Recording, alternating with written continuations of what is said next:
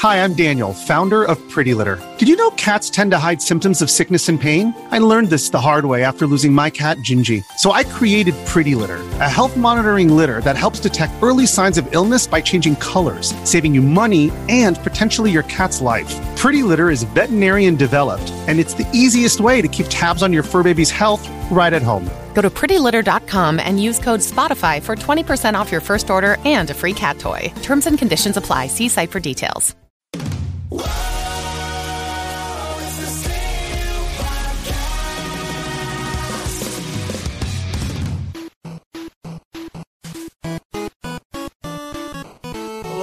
Everyone. Welcome to this completely unnecessary podcast. Tuesday, September 11th, 2018. Sort of a somber day of remembrance, but we're going to try to have fun today. This is Pat Contri. That's Ian Ferguson. Howdy. We got some gaming topics for you today. No movie topics this time out. We're talking about uh, Zen Pinball Effects 3. Talking about the Polymega and what's going on there. Ian's chugging that water, that ice water down Oh, it's good. from Pat's LG fridge. We were talking about Super Combat Fighter on Kickstarter, uh, Spider Man, Easter egg, wedding proposal in the game, a Scumbag Seller of the Week update, your Q and A. Ian, I was at convention this past weekend. I was in Retro World Expo in Connecticut. I had a bunch of fun. I was on the Video Game Years panel. I was uh, I had my own panel as well. It was, it was a good time. I'm also going to be at a video game con in New Jersey this weekend. Coming up in New Jersey, that is September 15th and 16th, and then I will be at Retropalooza September 29th and 30th in Arlington, Texas. So lots of conventions going on. We have a, a shirt for sale right now. Go to uh, teespring.com slash cu shirt. Now this campaign uh, is expiring very soon. So this expires uh, looks like the end of day on September 12th. By so the time you're listening to this, it might be too late. If, if you're listening to this, you got like three hours left maybe to go go to teespring.com slash cu shirt and order your shirt in uh, regular premium. There's a women's uh, more uh, fitted shirt as well there. And uh, yeah, go for it. Go pick it out. And Ian and I are, are starting to get into that Twitch action. Yes. We're twitching it. I had uh, Twitch. intended to for a bit, and then um, but now Fire Pro Wrestling World was coming out, and that seemed like a, a good way for me to jump in. Um, it's one of the few games that I know well, and I'm actually decent at. So when that came out, that's where I decided to start doing it more so during the day. How is Fire Pro, by the way? Do do a mini review since it's it's officially out, the retail version, right?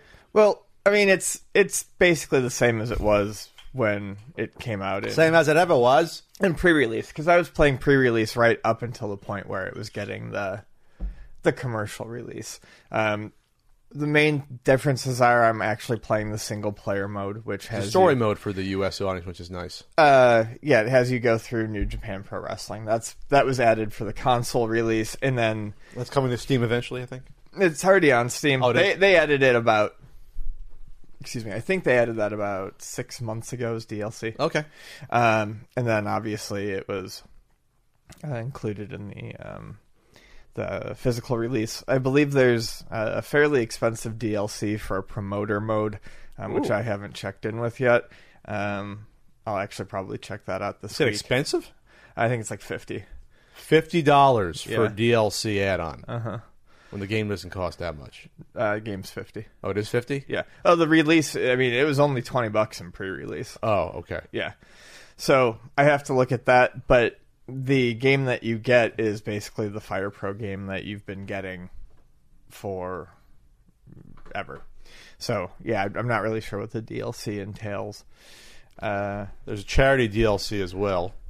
I'll have to get uh, one wrestler, Yoshihiro Takayama, for two ninety nine. I'm looking at it right now. There's also a season pass on Steam, so that's interesting. um, I got to pick it up. Got to see what's going on with my pal Kenny Omega uh, in there. Good, good. They get that. They got that deal. New Japan is really uh, on the rise more and more the past year and a half, two years. So this is good. Good for them to get uh, involved with this. Get their get their names out there more. And uh, yeah, I'll, I'll have to get this at some point as well for sure. Has someone made a Pat and Ian wrestler yet? I have not. wrestler? I have not looked. I like my one from uh, six man scramble. It was pretty accurate for a late '90s, Pat. it was it was fairly accurate at the time. Um, you can go to right now. You can pre-order a certain Super Nintendo guidebook that's coming out next year. I had like 50 people ask me about that in Connecticut. It's like, hey Pat, is it done yet? I'm like, hey, all right, it's not even finished being written yet, but it's getting there. You got to relax here. You got to relax. It's coming. It's a coming. So right now you go to ultimatesnes.com. You can pre-order that, and also Volume Three, Pat the NES Punk DVDs are back in st- stock. Oh yes, you want to see that Alicia Alicia Dragoon video uncut? All you can with the Volume Three DVD. That's a selling point. There you go. And there were definitely people that looked at that and were like, "I'm buying it because of that." At the convention, that definitely happened. Uh, right there. So that's what's going on. Anything else happening, Ian, in, in your world? We're recording early, that's why our voices are kind of froggy right now. Yeah, I'm a little. It's a little early for me to really think about what else might have happened over the weekend. It's a little too early. Yeah, it's probably a good thing, I guess. Maybe. Uh, what, what anything other highlights from the weekend that, that happened? Uh, I, I, bought a very expensive Turbo CD game. I I kind of regret. Kind of well, regret that. There's that. So now I'm down to two, two, two games. I'm officially sort of needing for sort of my I guess baseline collection you can say, and then that's pretty much it. That's pretty much then like retirement can make it at that point. The amount of new games I'm searching for, I wish there was like a graph of the new games I'm buying year by year. Right. And it went from like hundreds and hundreds a year to now it's like not even tens a, a year. It sort of dipped down because you know I have a want list, and that want list is is going to games that like yeah I want them if I see them, but I'm not actively hunting them like on eBay. Like so, it's like a few like I think I still need like Ogre Battle for Super Nintendo, but I'm not like dying to get it. You know, sure. it's an interesting game that I'd like to have, but if I don't, I'm not gonna I'm not gonna cry about it. Maybe. anyway. Uh, so anyway, so that's it. So uh, we got we got we got to get going. We got to get going with this podcast. We're limited time, limited because Ian has to work in a bit. That's why we're recording early. So Ian, you you love pinball. I do. I love the pinballs. You were you you were excited about this announcement that wasn't a total shock, based upon a, a segment we did earlier in the year about about the Williams tables rights being lifted away into the air. Yes, for someone to, to grab, and someone grabbed them. So uh, yeah, um, Zen Pinball, um, the creators of uh, Pinball Effects, a uh, long running series. Um, of digital pinball titles, uh, now has the rights to the uh, Bally Williams tables, um, which is great news. Um, it means that the you know the digital rights aren't going, or well, the means that the Williams tables are going to stay in the digital pinball spotlight. Um, the uh, rights initially sat with the uh, with Farsight Studios, the creators of Pinball Arcade and um, they held on to them for years and uh, put out uh, numerous tables um, from the Williams Bally lineup. They had, they had, a chunk of the tables. They had a good chunk of them um, on the Pinball Arcade platform throughout the years. Um, but the uh, and I I don't know you know what what manner that this or how this happened. Um, I don't know the business I, you know workings behind it, but they lost the yeah they lost the rights and uh, or they did not renew them. And basically there was uh, we talked about it briefly on the podcast, and it was news. Was April about was it uh, somewhere in there? It didn't yeah. It, basically, um, they announced it and. Um, they gave a, a countdown to when the last day you could buy the Williams tables on Pinball Arcade sure. was. And then and, Switch, they they originally had it released on Switch with the tables, and they took them away the next day. Right? Yeah, they took them. Or, Which I know I would have probably bought it um, on Switch. So, so now if you own the Williams tables, the Bally and Williams tables on the uh, on Pinball Arcade, uh, you can continue to use them, but uh, you cannot purchase them any longer. So um, it was announced on September 4th uh, by um, Zen Pinball that uh, they have acquired the rights to uh, Williams um, tables and properties, and they will be putting out uh, at a currently undisclosed date uh, um, the first four pack of tables. So it's going to be Junkyard um, oh, nice. The Getaway 2, um, or High Speed 2, The Getaway, um, Fishtails, and Medieval Madness. Yeah, baby. Um, and uh, they uh, there'll be more to come. And I was uh, lucky enough to get to play some of those, and they are really focusing on. Um, they have a new um, physics engine that they're using for these tables. So Zen Pinball. Um, if you haven't played any of the Zen Pinball games, Zen Pinball, uh, they use um, fantasy tables, basically tables that they make up themselves, and they're generally attached to, um, uh, you know, popular properties. Uh, Uh-huh. They do Star Wars, Aliens. They did a Doom table, a Skyrim table.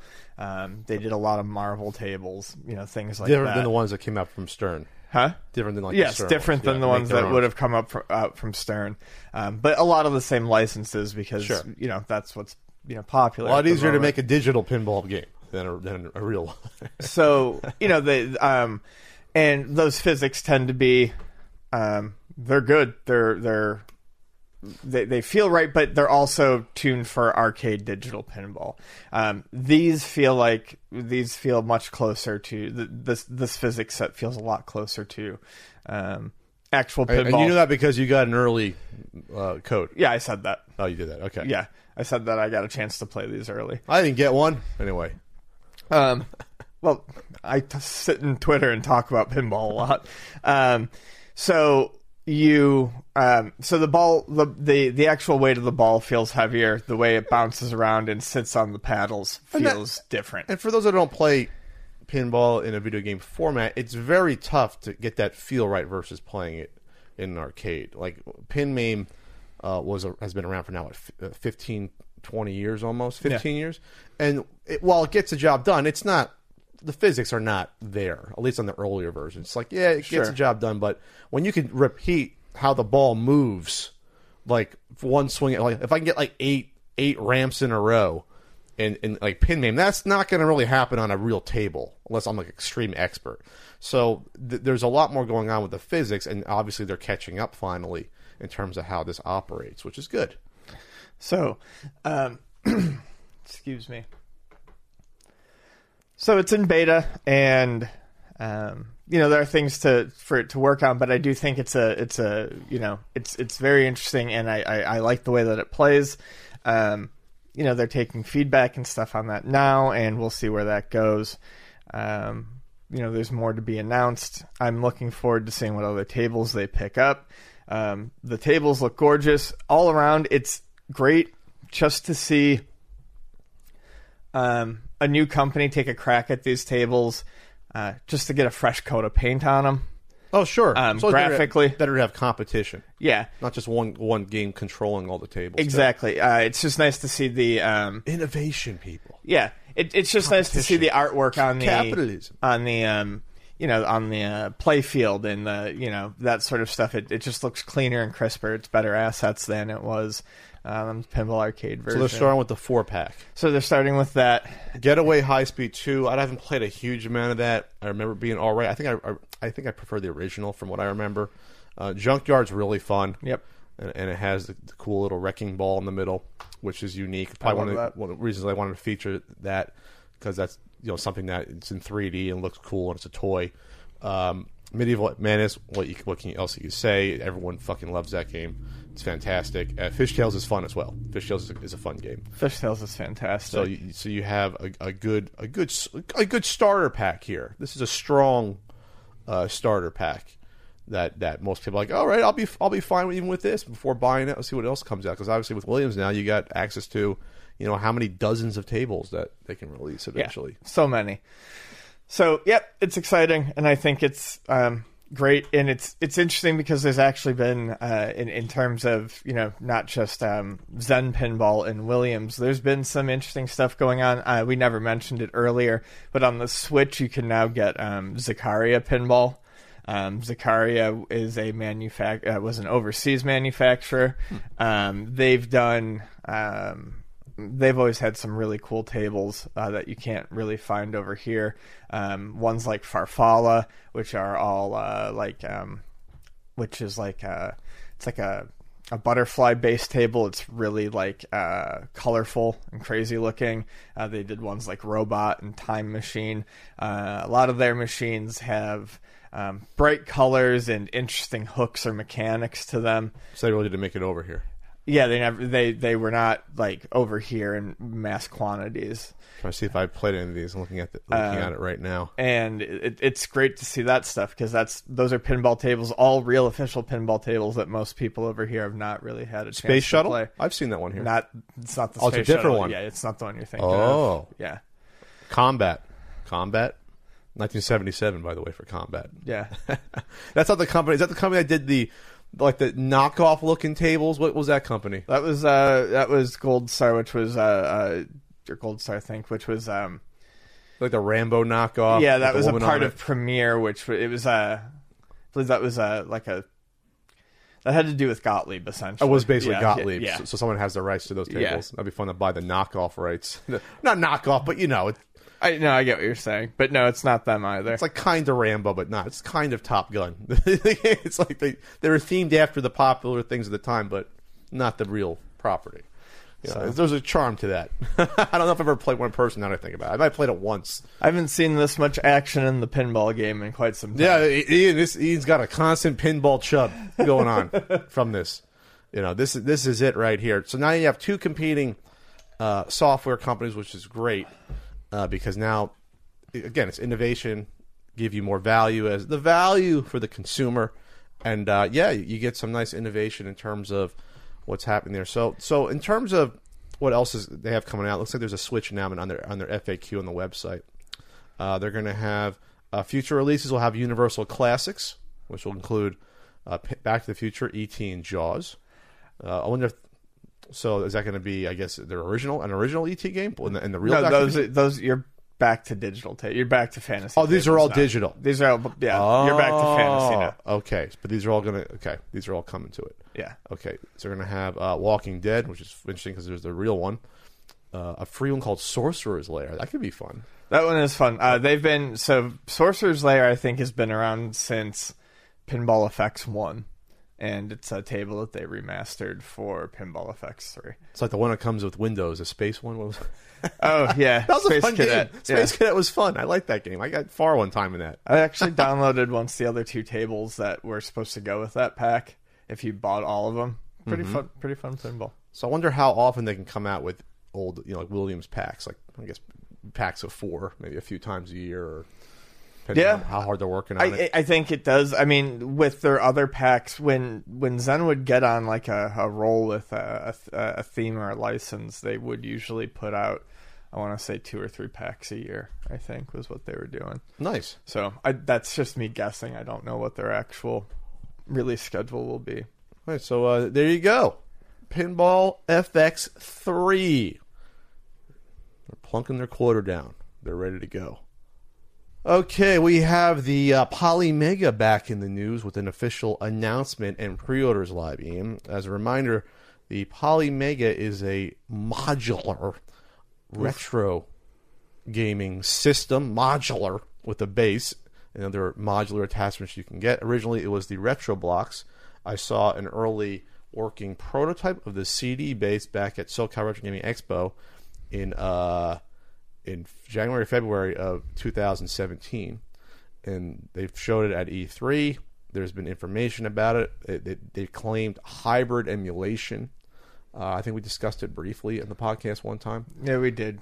uh, hybrid emulation, which was going to be a combination of software emulation with FPGA running some of the background stuff, like I think like uh, ROM loading and like accessory uh, things like that, but not actually for the for the running the games, running the systems.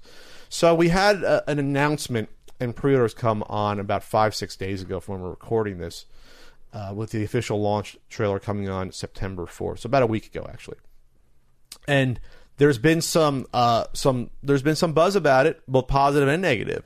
So we're going to try to cover what exactly this console purports to be, and, and why certain people are upset about things they're learning about, and I guess our take on whether or not we think this is for us, and whether or not we think this this is something that the marketplace is going to want. Is is the best way I can I can uh, say this. So what do you get here? So you get for two hundred and fifty dollars, two hundred and fifty dollars, you get the base unit that you need to run the modules. So the base unit is what I would be personally most excited about. Yeah. because it it doesn't exist widely. Now there is something like the CD that comes out that's like a CD emulator system. So this will be the first one to wide market to be a uh, CD based unit to run uh, disk uh, disk uh, retro systems. So PS1, Turbo CD slash PC Engine CD, Sega, CD. CD. Uh, so that's a that's a, a, a, a good part of the market, and they announced Sega CD as well. A Sega Saturn. Excuse me, Sega Sega Saturn as well. So that that's a, a good chunk of the ones to get you on your retro CD disc playing ways.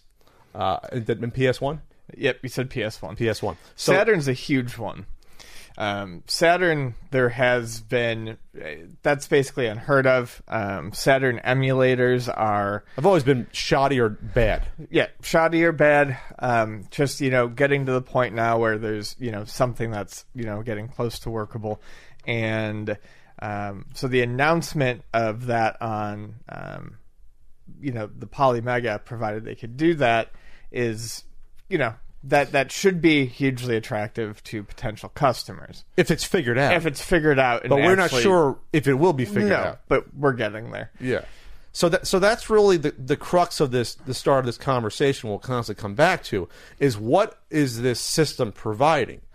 And in essence what you have is an emulation box with a way to get the original uh, use the original physical media through the emulation. So it's not that dissimilar in theory from a, a Retron 5, five. or a Retro Freak, which is basically a Retron 5 plus Turbo slash uh, PC Engine uh, HuCard games. So when you look at it on the surface, that's what this really looks like. Yes. And I don't think many people are denying that because it's not like the people behind Polymega are going out and redesigning their own emu- emulators. These are going to be off the shelf, uh, you know, getting licenses to off the shelf open source emulators, as far as I have seen. So, in terms of that specific one that people are excited about, Sega Saturn, the reason that people are excited about it is because there hasn't been a great Saturn emulator until now. So, unless the team comes out and says we are designing from the ground up our own FPGA, and we'll get into that, or our own Sega Saturn emulator. To me, it's not a huge deal on on the surface, unless they're unless they're really uh, coming in with something that's already not there. Is it an emulator that I can't currently get? If not, well, what's what's the huge deal to me at that point? Besides putting it in a nice box with the rest of it, which, like I said, there is an appeal there because we always talk about you know how are you going to be playing these these games in the physical physical uh, real version in the future? And I don't know if 20 years from now people want to find a, a crusty old PS1 that still works. And, and find a good way to hook it up to an you know HDMI cable or the VR cable or hologram cable 20 years from now. So this is a Hologram cable so, adapter. So for for me, there is a market there uh, for these CD based systems. Uh, Two hundred and fifty dollars. Now we're, we're we're sort of I think stretching I think uh, the, the appeal out, and, and you're really then defining a more niche market for this for this console. Yes. because two hundred fifty dollars isn't the casual retro market anymore. That's sub one hundred dollars. When you when you look at uh, Yeah, 150 for something like that, I think would even be fine uh, to capture a, a good number of people. I mean, uh, you know, the Retron 5 actually sold, I mean, despite what people think of it now, Retron 5 sold really well in that 150 price range. oh sure Um, so I don't think it's it's I don't think things need to be a, under a hundred, especially if if it's going to offer CD based. But I think 250 is outside that realm. I think for something like that to sell well, um, it would need to be a lot of that stuff. Still ends up kind of being almost impulse purchasing or at the moment purchasing. Well, the whole point is that like when when you have all the the HD, NES, and Super Nintendo, and, and I think Genesis ones you have now, you can get reliable ones for under fifty bucks. Yeah. like just you can just get them. Oh, oh, oh, I'll get the Genesis one. Once you get to two hundred fifty dollars, once you get to the price of a modern console, now I think the market becomes more limited. Sure. Also, people would look at it and, you know, possibly think, oh, well, I'm paying that for all the, you know, paying that for the you know the expansion opportunities, et cetera, et cetera, and I'm not going to use any of that, so I'm going to go find something else. Or then you have to calculate out how many expansion ones will I want? What's the price of those? So the expansion modules right now they're offering four at the start, and they are sixty dollars each. So they have one the uh, the power that they're named differently. The power element module kit, uh, which is let's see, that's the I guess NES slash Famicom one, and each module has obviously the input port for the controllers, as well as for the uh, the cartridge itself or media itself. So you have that one. You have one, um, the Mega one, which will, which will get you uh, Mega Drive slash Genesis and 32X. You have the Super one, which has uh, Super Famicom and Super Nintendo, obviously. And then you get the Turbo one, which is the one that excites me the most, obviously, because we don't have, uh, besides the Retro Freak, we don't have something that is easy to play these in a modern way, and that is Turbo slash the preferable PC engine moniker. Sweet. So you have that. So what are you looking at here? So they're offering you can buy for two fifty. If you're going to buy all four of these by themselves, it'd be two hundred forty dollars. Pat math, both together, that'd be uh, what was that? Five four ninety. Is that what that is? Four ninety. But if you get the bundle right now on the website, uh, excuse me, five twenty. My pat math is off. Five twenty. If you order it early, it's four sixty. If you pre-order now. By the way, this is stuff is supposed to ship on a a a date of April 1st, which I'm not sure what significance that has, but that's the date that they have that they're going to be released. April 1st, 2019. Personally, if I was doing the marketing and PR, I would not have chosen April 1st as a release date. No. I would have said, hey, well, wait till the 2nd or 3rd. Just just because. Just Especially because. not for uh, a modern, uh, a new, a new system. console. w- w- yeah. not in, in, terms of this marketplace and, and its history with the VCS and the Chameleon. I would not have cho- chosen April 1st. That's just me. But okay, most people won't care. So once you get into how many people are going to be spending uh, 520 if, if it's after this pre-order part now i think you're extremely limited in terms of what's out there and we get into the other conversation that i've spoken about with you over the past year about is that is this concept too far removed from the initial point of interest when the Retron 5 came out? For example, that was what, three years ago? Yeah, thereabouts. Three, four. three. It was, it was a while ago. Yeah. Since since in the past few years, we've had the Retron 5. We've had the Retro Freak, which is the Retron 5 Plus Turbo. We've had uh, all the uh, Analogue NT and the mini NT and the Super NT, which are FPGA, and so those are more accurate than emulation, and those are the same sort of market where you're going to spend hundreds of dollars, but this will be the best experience you can get Right. modern wise for Nintendo and Super. And then on the other end, uh, Hyperkin did the. Um, they've got the Retron 77, the Which is Atari. Retron HD, which is just the um, one-off, no emulation. Well, no. Uh, yeah, no emulation based, just um, HD one. Basically, there's no save states and stuff like that, so Sure. no hard drive. It's not doing the ROM ripping or anything. Uh, and then there's the Super Retron HD, and like the Retron HD is the, yeah, the NES HD. yeah, so the Multiple so, so you can those. so basically like now like yeah, so a lot of companies have those. So now you can take the Retron 5, what made the Retron 5 so appealing to people, and now they've parted that out. They've broken that down. I mean, a, a Retron HD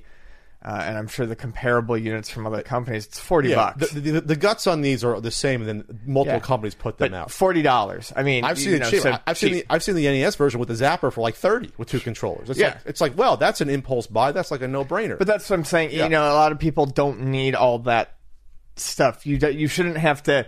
The, the main appeal of the retro blocks, you know, being are the Polymega.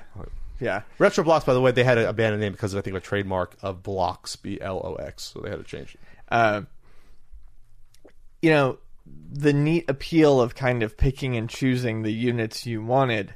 Uh, now you can do that without this base unit with pieces that are roughly the size of these attachments. And now, yeah, the, the, the mo- these modern HD little systems are are small. They're not that big. right, they're very tiny. So you're not saving space. You're not necessarily saving money. You, it's not. You're not. It's not really the convenience necessarily. You have to plug in new cables, but you can probably just. you're, you're really buying. And now you're not getting accuracy anymore because well, we're gonna get Yeah. there. So what they're hoping is that you buy into this ecosystem, this ecosystem of products, where once you buy the original attachment for two fifty, now we have these four coming available, and then maybe down the line we'll develop more, like you know, we'll do an Atari one or Neo Geo one, or you're buying into this whole platform, so to speak, which Right. which we haven't seen before. We've seen one-off products like the Retron Five that people like, people don't like. I reviewed it when it came out. I liked it at the time. Other people had problems with it. I had a dead on arrival unit. That that said, it got the job done for for mostly what I needed at the time. So for this though, th- you're looking at taking that concept, but in a higher quality, I guess, pastiche with a better user interface and the ability to do other things. By the way, they took away the the ability to stream on- Twitch, Twitch. from it, which I thought was interesting that they did that. But that's really what you're looking at in terms of the marketing. When you when you when you look at uh, these pre-order videos, Indiegogo, Kickstarters, you have to you have to understand that anyone can do a flashy video. Anyone, it could be any product. It, it, it's all CG renders. It, it looks smooth. It looks slick. It's marketing. So that's good and bad. It's good that it's showing you the concept. It- it's, it's a concept, but that not, may not be the final experience or product you're getting. That's the, so you have to be careful. You can't. It's especially when you when you have a company that they don't have a history of past products that to say like, oh well, we had this come out, so you know we know what we're doing. So I, I caution people to be careful uh, about this. In terms of the marketing, I'm not disturbed by it. I'm just sort of disappointed that they would tout 30 compatible systems on their website when it's really not 30 systems uh, because they're splitting out like PlayStation, PlayStation PAL, PlayStation Japan, Saturn, Saturn PAL, Saturn Japan. No one in the retro gaming community actually looks at these as separate systems spread out across regions. No one says like, "Well, the Super Famicom is different than the Super Super Nintendo." It's like, well, not really. They're the same. You know, they're, they're the same. So when you look, when you actually break down how many systems that they're offering through all the modules, it's really about what do you have like about 11 12 at most it looks like oh neo geo cd is one that we forgot to mention Oh, yeah. that'll be supported as well uh, with that base unit so that's not the poo-poo marketing but again know what you're buying uh, when when you're looking at this and being being studious about what's there. So now, Ian, do we want to talk about the, the whole contra- semi controversy? Why can't one of these get announced and everyone's like, "Oh, this is going to be cool"? And now there's like people arguing about the specs and things like that. So why are people kind of uh, concerned now about this product? Well, when well, I mean, one of the things that I think uh, caused some concern uh, is simply well, uh, basically, it was touted as being one thing, and then on the day that the pre-orders started, there were suddenly some changes. Basically, the thing was always touted as being this hybrid emulation of some sort of FPGA and emulation combo.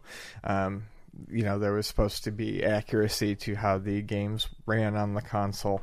Uh, they talked about the Twitch integration, this, that, and the next thing. Um, when pre-orders went up, I believe that was also the same day, or it was a day or two before that they um, tried to do an info dump that basically pertained to um, the Twitch service being removed.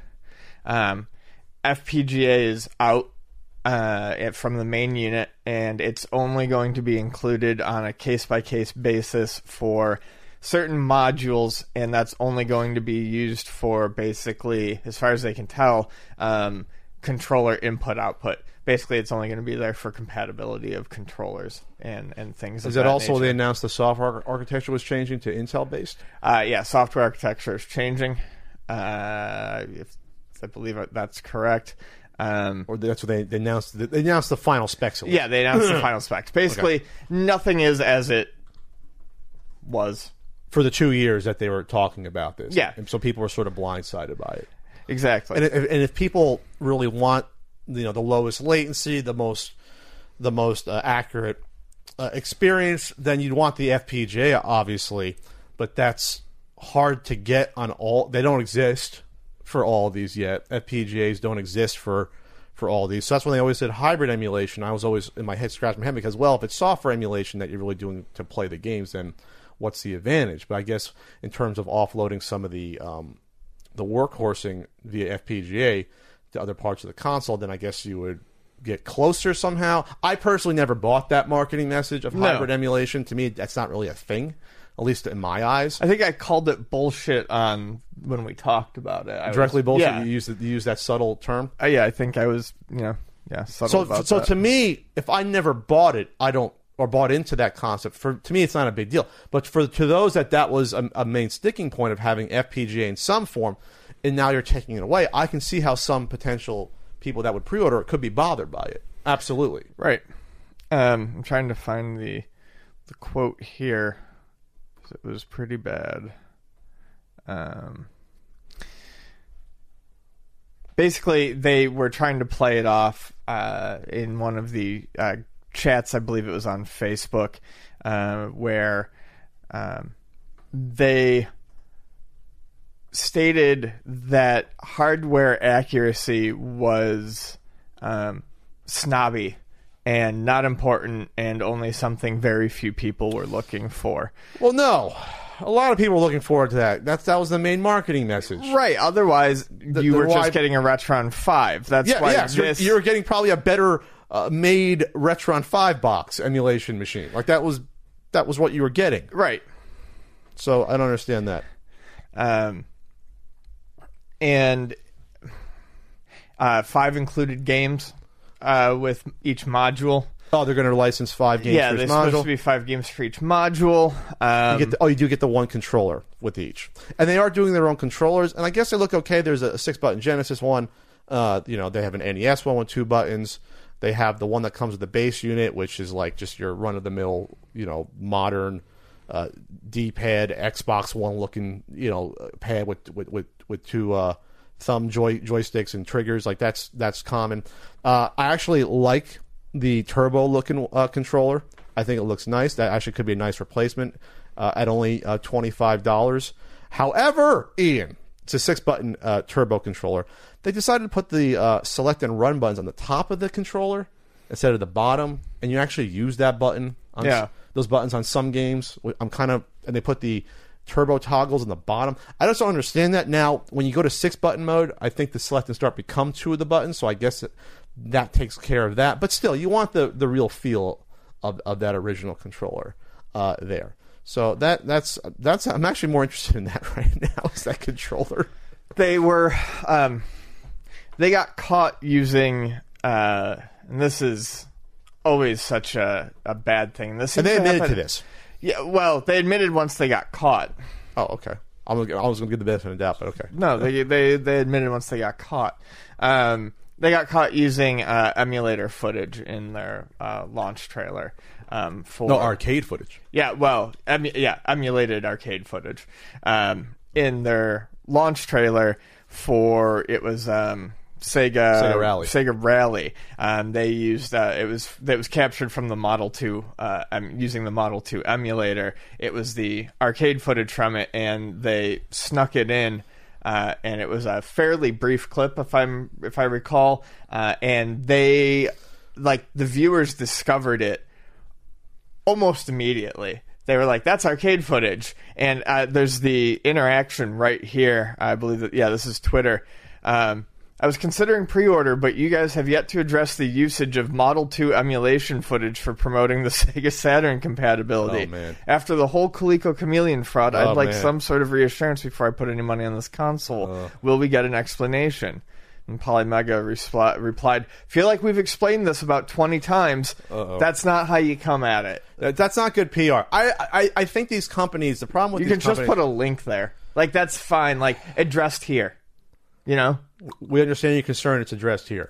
But there was an accidental use of an old video not from Saturn in the trailer. Why people don't say anything about the Panzer Dragoon footage immediately afterwards is kind of beyond me. Because you need to talk about the the part you screwed up. Like you can't deflect. And then there was another um, somewhere else on the Atari Age message board. You know what, Atari Age? It's been a while. You're like a good friend.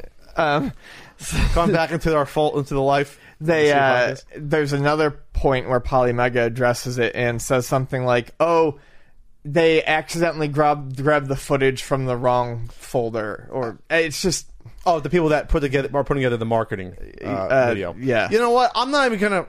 If that's the case, you know what? Okay, that could be an honest mistake, but that just underscores the preca- precarious nature of the Sega Saturn emulation going into this. To me, Because if they if they say, oh, it's going to have Saturn emulation, and people are expecting 100% compatible smooth emulation like you would get on a Super Nintendo or PC Engine emulator or NES, you probably aren't going to get it unless the people working on that Saturn emulator, you know, fix it because if it's an emulation box, they're only as good as the emulators that can be thrown into that box if they're not doing it themselves. And I think that's the larger point here when it comes to that. It's like, yeah, it's exciting, but what's the difference between loading up a Sega Saturn emulator and putting the disc in my drive and playing it? You know what I mean? Like, you're not going to get a different experience. It's just the housing's different at that point. We're still trying to figure out what amazing Sega Saturn emulator they're using. Well, that's the thing. There's probably one of the two that you actually can use out there. I'm not. I, I haven't been up my Saturn emulation in a long time because all I know is back in the early 2000s, trying to do it didn't exist. it didn't exist well from what I remember. So, so that's uh, something to to just be wary of. Yeah, when you get the other ones, yes, Sega CD should be fine, and PC Engine CD and Neo Geo CD, okay. But if people are getting exciting excited about Saturn, they're getting excited because right now they can't do it properly. So unless Polymega says we are solving that problem, maybe you should hedge your bets a little bit on it, just a little bit at least. Right, adding it in a less than perfect form just keeps you where you're at. A less than perfect form on a console that you're hooking up to your TV is know, the same as doing it on your laptop and plugging it in. Oh, and here was the I was looking for this earlier. This was um, this is the screen grab. This is their comment on I think it's Facebook that uh, really uh, kills the accuracy thing that they were initially um, I think trying to go for people were excited about. Um, sorry guys, you'll also notice that Twitch is out for now for the same reason as explained in the FAQ. In short, you slash we can't have it all, and the decision we made was to provide more game slash system compatibility, uh, e.g., Saturn, and less emphasis on the snobby ultimate hardware accuracy, unless it was actually essential for the system in question. Example Famicom FDS. We think it's a better move in the long run for the system and gives everyone more options.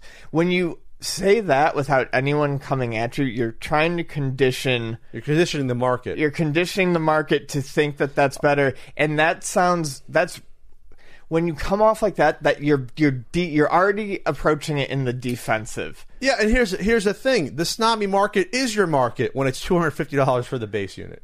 Like that is it's it's the Analogue NT market who want that higher quality experience. They want the bells and whistles. Right. They don't. They're not going to settle. because if they weren't a snobbier market they would be fine with the Retron 5 which already exists Or the other uh, multitudes of several clone HD consoles. right or just grab they now uh, have coming out all the you know HD uh, up converting cables for the original system. So there's several different ways to play these games in a modern way now. So if you have to offer something different if you're going to have a premium markup, if if it's going to become sixty dollars per system, which is basically what it is, sixty dollars per system, and that that's the highest price point we've ever seen for that being sixty dollars per system in Yeah. essence. You have to provide the bells and whistles and get us excited in a different way. Now, the pre orders are on their website and they did not do an Indiegogo. Uh, Kickstarter, we know you have to have a working prototype, and maybe they felt they couldn't because you have to have a working prototype for all the different modules. I don't know. Uh, but they went and they, they put together on their page this, uh, this uh, campaign. Uh, the rewards they have, I would call not suspect but strange. Like hundred thousand, uh, a, a, a different interface, light skin to put on. I don't understand why that would be not just included uh, to be able to replace your skin. I understand you have to have some goals for people to shoot for, but you have some some weird ones. Um, so at one million dollars, you get the Famicom module set. Um, the, the Japanese Nintendo Famicom will receive a worldwide FPGA module release on Polymega. So I, I believe I saw that, that they wanted the FPGA for the for the disk system stuff. Yeah. that's why they wanted that. So does that mean at the one million you'll have enough money to then I guess research and develop it? That's what I'm guessing, or it'll be enough interest in that. I, it's surprising that that would be its own separate module. Does that mean wait, wait, wait? Does that mean the Famicom one won't be compatible with the NES one? Is that what that one means? I have to look into that. I don't know I thought you said the NES one said NES slash Famicom I might have been wrong on that. I have to go back and look now while we're, we're doing it. Um, here's the one that was to me most strange at 1.25 million. Hey, Ian, guess at 1.25 million what you can do? You'll be able to play uh, audio CDs and watch DVD movies on your Polymega. That's not going to be included as a base uh, feature. That shouldn't that shouldn't there be any open source off the shelf uh, DVD and CD readers you could you could put into your into your your, your basically your computer. This is a computer, and to, in order to read that, that to me is such a weird thing to see. Like that is a bonus that people actually. First of all, if you want to be able to play DVDs, that's fine. Um, but that that's that's a 20 year old technology. Yeah. CD's a 30 year old technology that any computer you buy will have built in, uh, either something built in or something you can easily download to play those. That to me is strange to see that. That's almost like we needed a filler space for our goals there, at least to me. At 1.5 million, the NEC PCFX CD system, I guess, will be a, a uh, well, that'll be playable as a post-launch update. So they'll they'll put that in, I guess, for the base unit. Okay, that's fine. I don't know if there's an emulator out there that already does it. If there if there is, they should have just included it. I don't know. Um, and then at two million, they developing the 2600 slash 7800 module. Sorry, Ian, no 5200. No one cares still. So they'll, they'll do that. So those are your your ones. So, but but those are the strangest one because when you're talking about uh, just software, it's not like you have to d- develop that CD and DVD watching software. It's just uh, you know that it's just uh I don't know. Well, you might have to work it in there somehow, but still. Um, what was my question going to be? Shit. There was something about uh, isn't there like a Philips CDI tier and something like that? I didn't see it on Oh. this page. Uh, fairly certain there is, or maybe there's not. My I, I, didn't, question. I didn't see a 3DO or CDI tier on here. uh, But you would think that in theory, if it's a, if it's a disc based, you can just add that later. You can download it. yeah, I thought they were pointing it out on the Atari Age uh, platform, but I, I guess I, I lost track of that thread. There's there's a lot going on there. Now, in terms of interest for a console like this at 250, we spoke about how you're already narrowing down the interest at 250 to begin with. Plus, then because because you really, you really think about at that point who's going to be spending 400 dollars once you add in the modules that they want. So right now, it's been this has been live for a couple days, right? And they, they had problems at first, but a few days it's been live. They are at um, three hundred sixty thousand dollars. And you're like, which which seems impressive. Um, but when you when you divide out the per person how much money they're probably spending, so the base is uh, two fifty. So the most amount of people that could be in for it right now, because some people probably got the the bundle at whatever that was, uh, four. What was the bundle? Four. Uh, four sixty. Some people probably got that bundle at four sixty. They probably spent a couple hundred more. If you divide three hundred sixty thousand by two fifty, pat math, three hundred sixty thousand divided by two hundred fifty, it's one thousand four hundred and forty uh, orders at most for the for the base unit. I'm not going to say more people aren't going to pre-order. They have a goal of five hundred thousand dollars, um, but they'll, they'll they'll probably get close to that five hundred thousand, maybe, uh, maybe. But it, uh, but it's, it's still not a huge amount of people to to get two thousand people buying your, your your hardware. That's not in the grand scheme of things. That's not like a, a, a huge audience. You would say No, for for the for these aftermarket products because then at that point you have less and less people that are buying each individual module. So it's like how do you keep the cost down? You know, because the amount of money for R and D for for one system is one thing, but now all these different modules you have to do the tooling for and development and production, and your production uh, prices just skyrocket at that point when you have this whole line uh, of what basically are add-on uh, accessory units, So apparently there are some hidden tiers. hidden uh, tiers. Uh, Kevtris says I don't know how to access it. Um, check the HTML for a list of the hidden reward. Damn, tiers. Kevtris. they they go up to level twenty. Uh, so beyond two million. yeah, it says don't forget. So check the HTML for a list of the hidden reward tiers. They go up to level twenty. Um, anyways, uh, so Well, they're not hitting level twenty.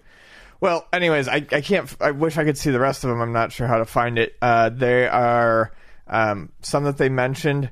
Uh, level 10 is an advanced social network for 3.25 million. Okay. Uh, level 20 is N64 for a cool 8 million. They probably just uh, developed that from scratch, maybe, or do an FPGA. I don't know. Uh, 3DO is level 19 for 7 million. Woo! That 3DO, the, the people claim for the 3 And yeah, Philips CDI is like, I think 5 million. All right. Well, it's not official yet. It's hidden in the HTML. It's not official release. That's maybe just you know, that's that's allegedly what it is according to the HTML from Kevtris.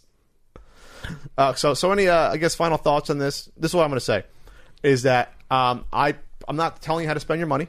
I'm not. I personally would wait until this is released to see what's there and what the reviews are before I put my money in for something that um, is a, a new, basically a, a new company providing something that's you know a new device. They don't have a track record I can go off of, and you know there was questions before. Let's see this come out, and once it comes out, yeah, put i maybe, put down. Maybe the tr- price drops. Maybe I say, hey, I'll get that. I'll get that uh, turbo add-on because that, that's something I could use for, for an HDMI out and could be nice. Um, so that's what I'm I'm going to say say there. Uh, the other thing that uh, is interesting about the situation, though, is that they have at least one investor that's put a lot of money into the development of this, which has allowed, I guess, this to even get to this point, which is why they haven't done an official Kickstarter. So investors have to recoup money at some point. Um, if not, they might get angry, and then things behind the scenes might happen, which could get messy. That's a whole other conversation that I, I don't want because I don't know what, the, if if if if the how much I don't know how their plans are in terms of the investment versus return. I have no idea, so I can't speak to that with any authority. But if there are investors that have put in, in a lot of money, which they probably have, that could affect how these products come out, or if they do at all at some point. Because if, if say they don't reach the goal, and say they say, okay, we, we have to go back to the investor for more money, maybe the investor says, no, I'm going to cut my losses and get out. I mean, that's always a potential for situations like this. You know that it is, or I'm going to take over. you know, at this point, depending on how much you know stake they have in it. So that's that's a that's a just a I guess a wild card in, in situations like this. Ooh. Oh, I think I figured out how to check this list. Trying to button this up, Ian. What do, what do you got? Yeah, uh, no, um, I'm not good at this. I, I yeah, I'd have to. You're fig- actually scrolling through the HTML. yeah. It's, that's that's not the concern to me. It's oh, the other, oh, I did see something about what if they don't reach five hundred thousand dollars. I think their answer was I can, I can find it. It's something to the effect that we we would investigate why we didn't reach the goal if they didn't reach the five hundred thousand goal. So that to me sounds like you're gonna go outside and play someone like an accordion for the extra money. I have no idea.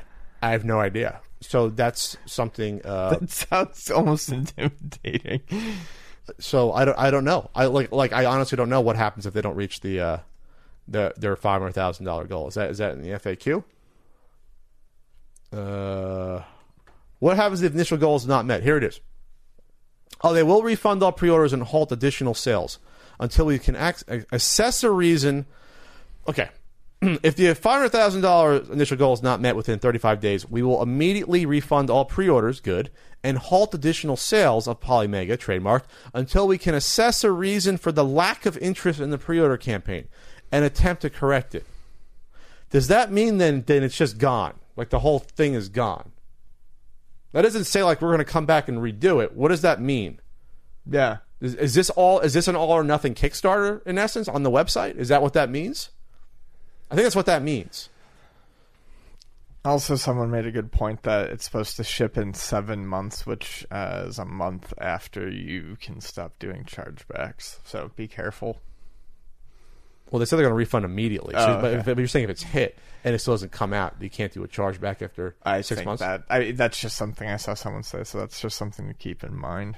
Okay. Be careful. You're yeah, you're not as much as people you know worry about stuff on Kickstarter and um, Indiegogo and all that. You know, there is there's some at least Limited limited accountability yeah limited accountability with where your money is with Kickstarter at least. Yeah. Okay. All right. There you have it. Uh, so I, I wish the folks at Polymega luck in getting this to their to their goal, but there are some questions I think that are, people are asking that are the right questions, and especially like I said, when you have uh, you know a brand new company that's trying to get this to market, you know these are reasonable questions. ColecoVision module. Uh, is that hidden in there? Uh, that would be level ten. okay, and that's a good way way to end it. These days, Ian, you can get practically everything on demand, just like our podcast. We're right. recording it on demand this morning, but you can listen whenever you want, when it's convenient for you. You know it's also convenient, Ian? Stamps.com. That's right, stamps.com. With stamps.com, you can access all the amazing services of your post office right from your desk 24 hours a day, seven days a week when it's convenient for you. You buy and print official U.S. postage for any letter, any type of package using your own computer and printer, and the mail carrier can pick it up. You just click, you print, and you mail. You're done then. Couldn't be easier. I've sent plenty of package with stamps.com DVDs, CU podcast, uh, wristbands. In the past, I've done my, my grab bag of NES games and consoles, Sega CD systems. All that stuff can be sent with stamps.com. Even a certain NES guidebook can be sent with stamps.com. Right now, special offer.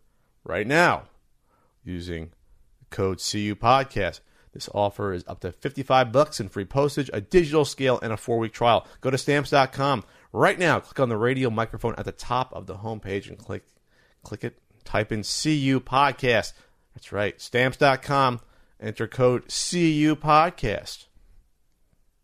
Ian, th- this is a this is a uh, this is an interesting topic that I don't know if we got to be careful about this, but this is this exists. This is a a, a, a major tech website with a. Is it just an advertisement? Here, it's like a half advertisement, a half article for a questionable retro gaming product. Yeah, it's strange to me to see Engadget promoting a bootleg NES. A pirated Mini? NES Classic Edition Yeah, that has games inside, and when you look, uh, these are the six. Okay, it's a 600 classic game in one $50 uh, bootleg NES classic. These are the ones that people try to sell me at the store, and I go, no, no, no, I can't take this. No, this is not official. And, and you know why also you can't can't take it, Ian, because those 600 preloaded games based on classics like Super Mario Brothers, Bomberman, and, and- Tetris, Including remakes of. No, they're not remakes. They're just. they they are they are un, Eh, un, un, unlicensed. unlicensed games. this is a pirated pirated machine. This is the this is the modern version of what you used to see in the mall on the kiosk before Yeah. Nintendo put them out of business. The cartridge In the slammed 90s. into the bottom of the cheap, like, N64 knockoff. This is that version of that. Yes. For a new generation. It's just now in an NES Classic with a crappy HDMI out, which is a lot of times an AV uh, composite to HDMI out, by the way, on a lot of these Yeah. crappy ass ones. Uh, sometimes it, it, you don't even get the HDMI. I've, I've seen Okay, well, let's that- assume I know this this one does. This one does. Uh, this console's blocky design and color scheme is reminiscent of the NES. Yes, because it's the NES Classic Edition molds and is small and lightweight enough to take with you on the go. All you need to do is connect it via HDMI. You can enjoy the 600 preloaded games, including remakes, remakes, remakes, Yep. remakes, really? That's what I- of classics like Bomberman, Galaga, Ninja Gaiden, and more. Plus, it comes with two controllers so you can challenge your friends. If you want to relive this glory, your glory uh, gaming glory days, grab this retro entertainment console today for fifty bucks, down from its normal price of three hundred dollars. Oh wow! Whoa! Normal price of three hundred dollars. These are sure to sell out quick. And when you go to the and when you go to the um, the page uh, uh, via the, the I guess the this deals uh, subsidiary of Engadget, you see a marketing picture of games with screenshots that are definitely not remakes of Dr. Mario, Okay. of River City Ransom, This is- of Muscle, uh, of Le- Legend of Kage, uh, and games of that nature of Teenage Mutant Ninja Turtles and Super uh, Spike V-Ball. Not Super, yeah, Super Spike V-Ball. This is uh, done by this. This article is by Stack Commerce, so it appears to be some sort of ad, It's an ad deal, but it's an article on but it's here. an article done by yeah. All right. There's a lot of problems here Engadget. In Gadget ed- editorial team, you cannot allow uh, stuff on your website like this. You can't allow uh, allegedly uh, illegal hardware with with when you look at it, you see the fi- you see the 501 uh, menu picture that has Adventure Island 2, 3, and 4, Chip 'n Dale, Contra Force. It's literally a multi-cart menu screen on Yeah. here Yeah. when you boot this fucker up. Wow. Um, yeah, I gotta scan over what's what Stack Commerce is throwing up on your page here. At least it says Engadget is teaming up with Stack Social, Stack Social, to bring you deals uh, on the latest gadgets, tech, toys, apps, and tutorials. This post does not constitute editorial endorsement, and we earn a portion of all sales. All right. It's not an endorsement that you th- think this is a good product, but you are willing to get a portion of the sales from from this. So you, you are at least complicit in advertising this. You have to know that this is on your site. If you have any questions about the products you see here or previous purchases, please contact Stack Commerce support here. So Stack Commerce comes to Engadget. They say, "Hey, we got this great item for sale. Uh, we'll give you a portion of the proceeds." And Engadget's like, "Okay, we'll do it." You got to be a little better than that, Engadget. Engadget, you are an entrusted website for like tech and electronic news and reviews. Yeah. You are you, this. You, come on, Engadget. Come on, come on, baby. Come on, come on. You got to do. You got to do a little bit better here. A little bit. A little bit, at least. And and looking at what products going going up on on on here that you're a part of here. All right. Anything else to add there? No. I, it's it's a little disappointing. I think. Yeah, it's just Engadget's an old, you know, they're one of the older sort of tech websites out there, right? slipping on that one. So they're slipping a bit. All right, we have a we have a Kickstarter, Ian. No, it's not the Polymega. It is Super Combat Fighter. The fighting game of your nostalgic dreams, digitized actors, tons of content, and more wrapped up in one bloody awesome package. All right, so what is this game? This is a throwback game to the to the 90s, Ian.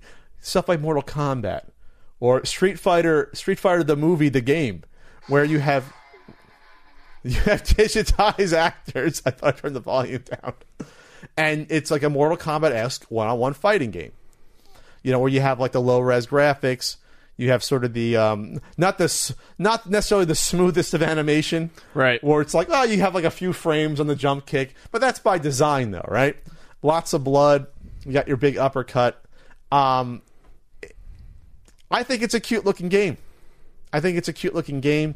I, I think, and, and when you looked at these games in the '90s, what was it? There was that awful one that came out in the PC with that weird, uh, that weird like uh, this, this shaped uh, box. What was that one that was terrible? It also was on the 3DO and CDI. You know what I mean? It looks like a game like that, but this is meant to be sort of a sort of a cheesy, nostalgic sort of throwback to it. There's combos. I'd have to believe there's finishers. There's there's one shot of, of the guy getting uppercutted off off the bridge and he's falling just like in Mortal Looks Kombat like Johnny 2. Cage. Uh, yeah, he's, he's Johnny Cage esque, but you know, like a goofier version of it. There, there's like ninja looking guys. So their goal, the goal here is to get thirty five thousand, which is not unreasonable to design a game like this at all. Uh, they're at seventy eight fifty with thirty one days to go. So obviously, there's already debt that's gone into this, um, and the game will cost you. What will the game cost you? Uh, ass kicker at twenty dollars. You get a digital copy of the game as an ass kicker at twenty bucks. Thirty five bucks. You get a mini strategy guide plus that. Uh, then it goes up from there. Product keys, and then you get to the, I guess the, uh, let's see, the really fun ones. You get the console wars version at eighty-five bucks. You get a, a non-functional Red Rage SNES card of the game. okay, very limited. And then you get into like the, the the ones where it's just pie in the sky, where not pie in the sky, but okay, you want to be in the game. Well, uh, you get your face in the game as a bloody head for hundred dollars. Uh, there you go. Then 150, and then you can be the headless warrior. You can be you can be a statue in the game. I remember like in Mortal Kombat, there's statues of some of the older fighters Yeah. in the backgrounds. You can do that for 150. Okay, that's cute. Um, a monument in the game for 250, uh, and then you can get uh, the big ones. The big ones are uh, if you want to be a fighter in the game, you can do that. You can be, do that for five thousand dollars. If you want to, I guess you got to fly out, and then they'll they'll push it from a green screen and yeah. Can I ask the team that? Can I do this by myself? Set up a green screen if it's acceptable. do I have to fly out to uh, North Carolina for that? I guess you want to make sure all the moves get put in. I just send me a list of the moves. I can I can try to do that. There's also for thirty five hundred dollars you can get uh, a Kickstarter only Polycade arcade cabinet with um, with this installed, Super Combat Fighter, and several other fighting games installed. So you know. You know, you might say, "Oh, it's a lot of money." Well, there's money going towards uh, the dev as well. Well, yeah, that's obviously the point. Uh, big head mode at forty thousand dollars. Three new stages at forty five thousand. Three new additional fighters at fifty five. And they have other hidden goals. I would say you better hit that fifty five thousand dollar goal because right now there's only, I think there's only seven fighters in the default game. What's the original Mortal Kombat? Oh no, it was seven. So I, I can see that. But in this day and age, you probably want a little more variety Sure. in your game besides just well, who's going to be uh, insane enough to spend spend all that money to put themselves in the game to get an Ian fighter? How about we, we fundraise to get Ian as a fighter? Jesus. I uh, I think it looks interesting. Um, Cheat codes, Easter eggs. They're gonna have a toasty thing. it looks neat. Uh, I always thought the graphical style in games like you know Mortal Kombat, um, Kasumi Ninja, and the Jaguar. Um, Is that the one? Was it Kasumi Ninja? Was that the one that came out also on the PC? I don't think so. I, there was a handful of these games. Kasumi Ninja, I know uh, specifically is is the Jaguar one. Um, I think that one was only Jaguar. Uh, I always thought the graphical style was neat, and I always wondered why, for a throwback, people never went back and tried to do this again. Uh, you know, because I'm not saying it's easy, certainly not, but if you know you don't want to do 3D modeling or something like that, and you're doing something two dimensional, and you want a very specific look for a style and time, I've always felt that this would be a viable option. So it's neat to see someone doing it again. And plus, you can you can do wacky stuff like, like put your friends in things like that. Why yeah. not? And it, it just yeah, it seems like it'd be a really fun way to develop a game. and it makes the cheese so apparent that this is what this is. Like Mortal That's Kombat was yeah. always cheesy. Yeah, it's, it was also very cheesy. Right. In the same time, you know, it was like it was like yeah, it was gory, but you know, it's, it's ridiculous. I mean, hell, they started putting animalities and babalities and friendships in the game. You know, so it's I guess it's easier in, in that terms of of knowing what your audience is, but you know. I, not necessarily that this is struggling because many people don't know about this, but I don't know. Is, is there? You think there's a is there a big market for digitized fighting games anymore, or is it is it such a throwback to you know twenty now twenty five years ago that might people be like, oh well, that's cute, but that why are we doing this anymore? I don't know. I feel like there's a market for anything that's you know fun and decent. It's just a matter of how they promote it. And how they it promote it. Yeah. There's there's a giant mode where like the guys are the whole screen, like half they're throwing punches at each. Oh, yeah, I saw that. Like, so I guess yeah, the digitize you can you can do other things like that.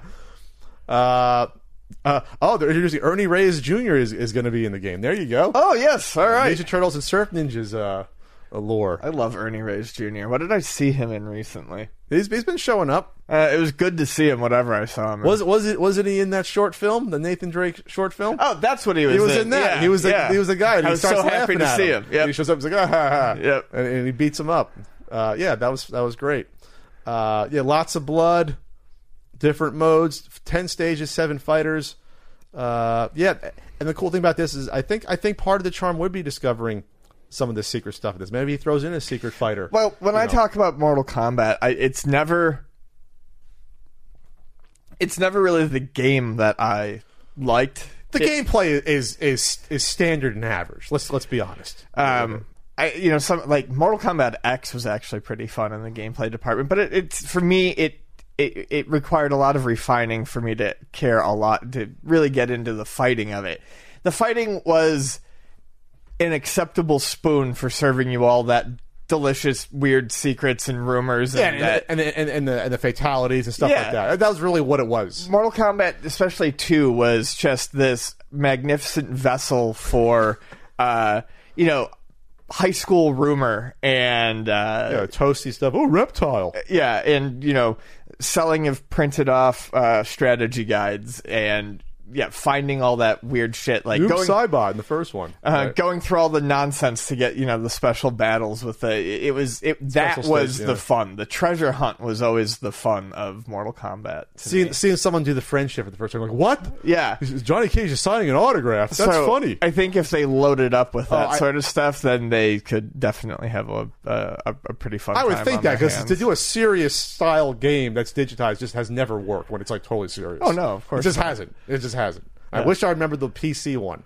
with the weird box that's like angled at the bottom. Someone's gonna tell me that. It was like they did one that was, remember was like a first person one. That's one like the first person you see. yeah, that I kick. remember. Yeah, That was on the PC. That's one I was referencing there. But all right, well, there, check it out. Check it out on Kickstarter. Super Combat Fighter, and maybe they'll put you know me and Ian in, in as as a, as a decapitated head at least for for helping. oh you know. jeez, all right, Ian, Spider Man, Spider Man Spooter. On on PS4. Yep. So Spider Man. um, Spider-Man came out this past week and has been getting uh, fantastic reviews, rave reviews. Yeah, uh, yeah, which is not shocking. Nope, not not surprised. Insomniac has always been known to do uh, solid work. Um, it's an exclusive for PS4, so it was hyped as exclusives for systems generally are. Um, Spider Man hasn't seen a non movie entry game since the PlayStation 1, I think. Really? Uh, as far as well, no, no, that's that's a lie. Holy shit, that's a lie. Never mind. There's definitely been others, um, but this is the first like super big one. This is the one like that- the Web of Shadows. There was the Okay. 1099. So I'm I'm way off. Yeah, that that one with the split different universes come out a few years ago. Uh, yeah, yeah, they did. Um, 1099. That was Spider-Man Dimensions. Um, Dimensions. So, yeah, scratch that. I'm an idiot. Um, He's an idiot. People are excited about this. This has been in development. I mean, we saw trailers just like two years ago. It's been a while. Right. It's been a while. So I almost went to pick. I almost picked it up yesterday. I wanted some Switch games. I wanted instead, and they had one copy left. It turned out, and the guy ahead of me bought it anyway. So, So, that so this that- is a gigantic Yeah. exclusive for, for PS4. yeah. My buddy, I was reading the other day. He went out in Japan and uh, he was trying to find a copy for himself, and he couldn't find any in his neighborhood. And then he went downtown and couldn't find any. And uh, so yeah, it's been selling out. So it's been a success. Yes. It's there, it's uh, it's almost like uh, I saw one person say, "Well, it's, it's the closest thing you get to like a, a GTA Spider-Man." Well, there's a main story you can do side quests and things like that. Swing around, have fun, That's basically all I want it for is to go swinging around. and, and that's always been the appeal of Spider-Man because flying's like, yeah, you're flying. It's the physics and the fun of swinging, Right. Because you can imagine doing that yourself. You Yeah. kind of can, like a Tarzan swing or getting the you know the old you know uh, go to go to your action park and almost die on the rope swing. Like you can do that kind of. You can experience it. You can kind of imagine what that would feel like. That's it's possible. It's possible to web swing in some aspects. It's not really possible to fly, as far as I know. But you can web swing. That's what made Spider-Man interesting. It's kind of more grounded versus like Superman. Anyway, so turns out, Ian, there was a, an awkward Easter egg in the game. So yeah, it's it's sad. There's a there's an there's an Easter egg in the Spider-Man, the new Spider-Man game on the PlayStation 4. Um, it started uh, earlier this year in May of 2018, and to Insomniac's credit, Insomniac Games was real nice to help play along with this. It was a tweet saying, "I need your Yeah. help. I'm ready to propose my girlfriend. I want to do it in a big way." Is there a way you can put an Easter egg of Madison? Will you marry me? And we're in the game, a game, and then they're like, "Okay, yeah, we we we, we like love."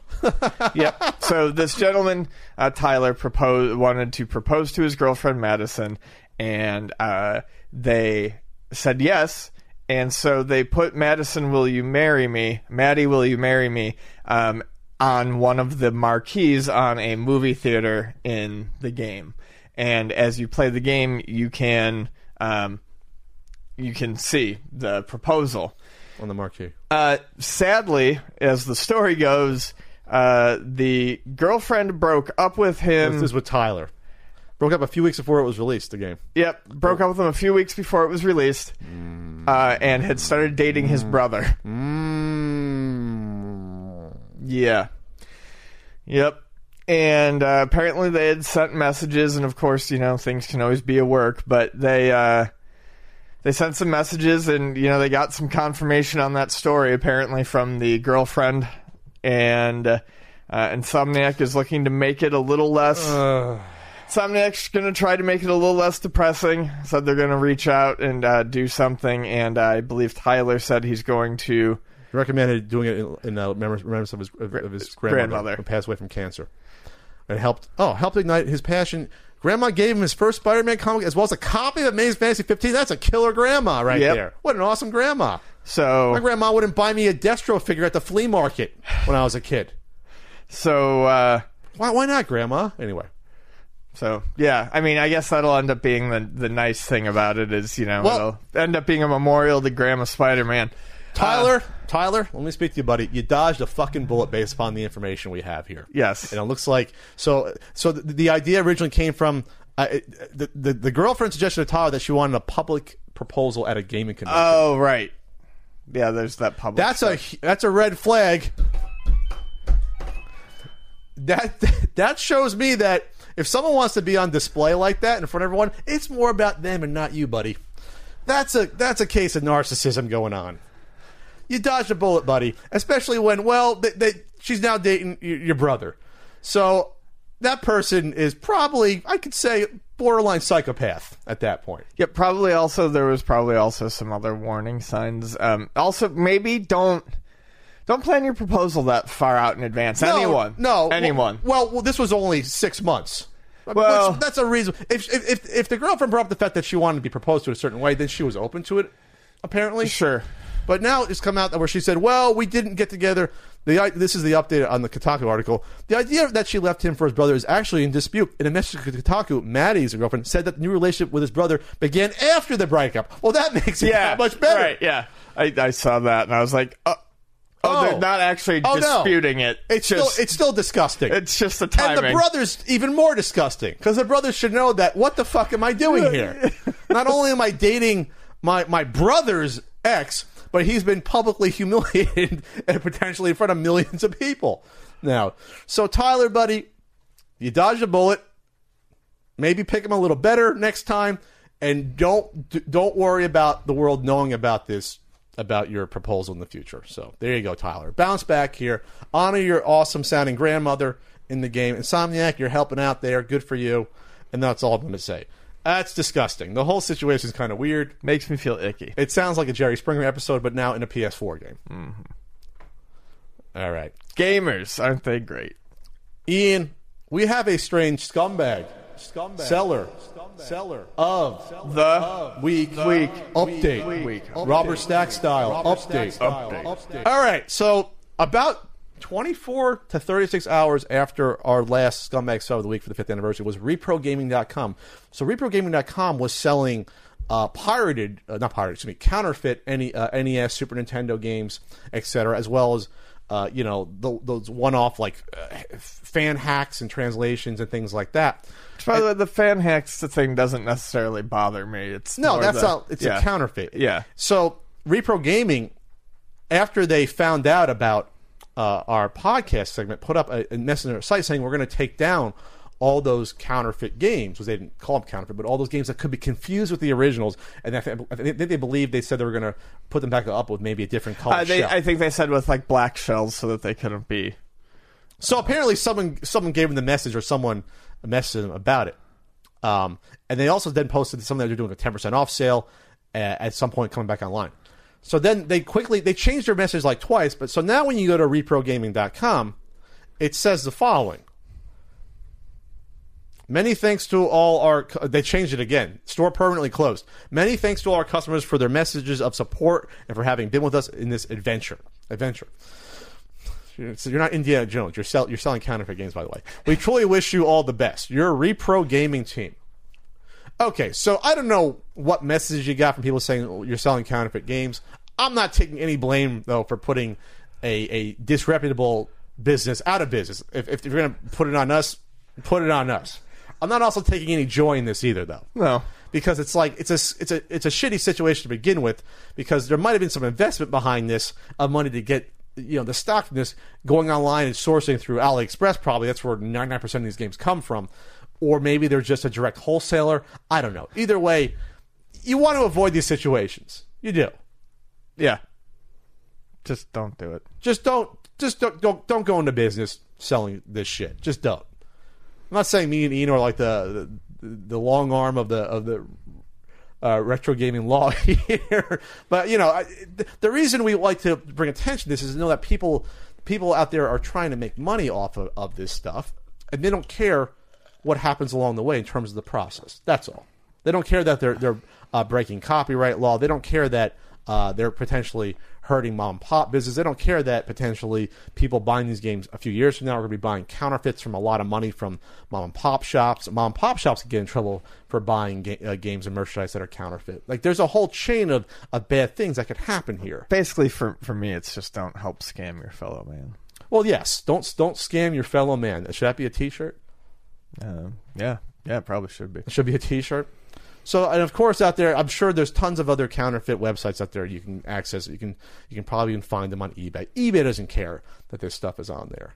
You know, they don't. So, there you go. There you have it, Ian. Is there any other lesson to be learned here?